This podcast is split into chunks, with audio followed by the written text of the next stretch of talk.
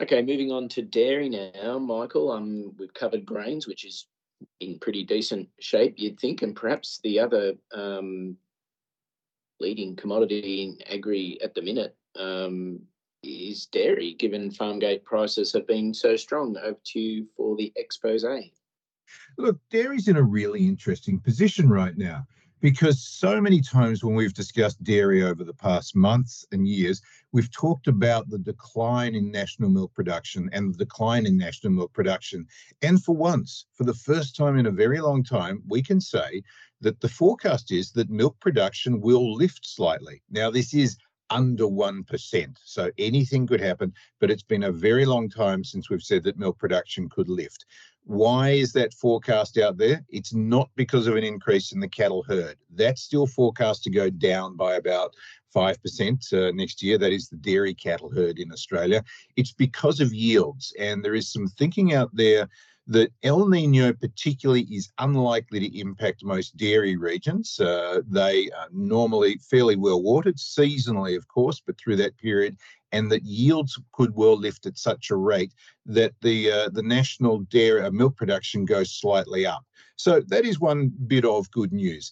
It doesn't change a couple of the other challenges the industry has, though. For dairy farmers in particular, labour and finding it, uh, and in regional areas having somewhere to house it, continues to be an issue. Uh, prices of inputs may be going down slightly, so that takes some of the challenges away, although the industry will need to keep an eye on feed prices. If the rest of Australia may look for more feed over coming months, to watch what's happening there.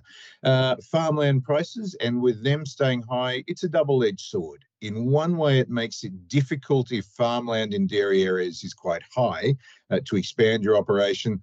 On the other hand, if some dairy farmers are looking to retire or to change or to sell to beef producers, then it presents them with a, a good time to exit uh, and maybe move on to something else as well.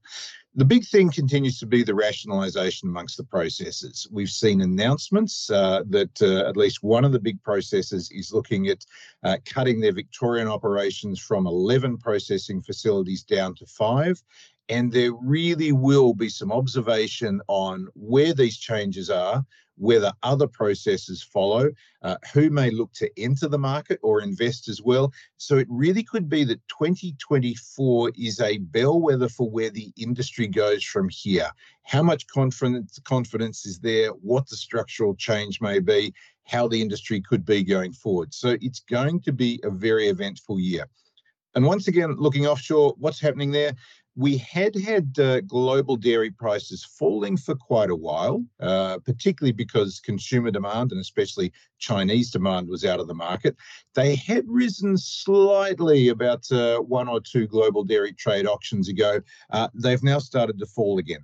This is particularly because there is a large supply of dairy uh, and milk in the world at the moment, New Zealand particularly having just come off its production peak, and because there is still that concern about how much the economic impact is uh, making some consumers reduce their, uh, input, their intake of dairy products.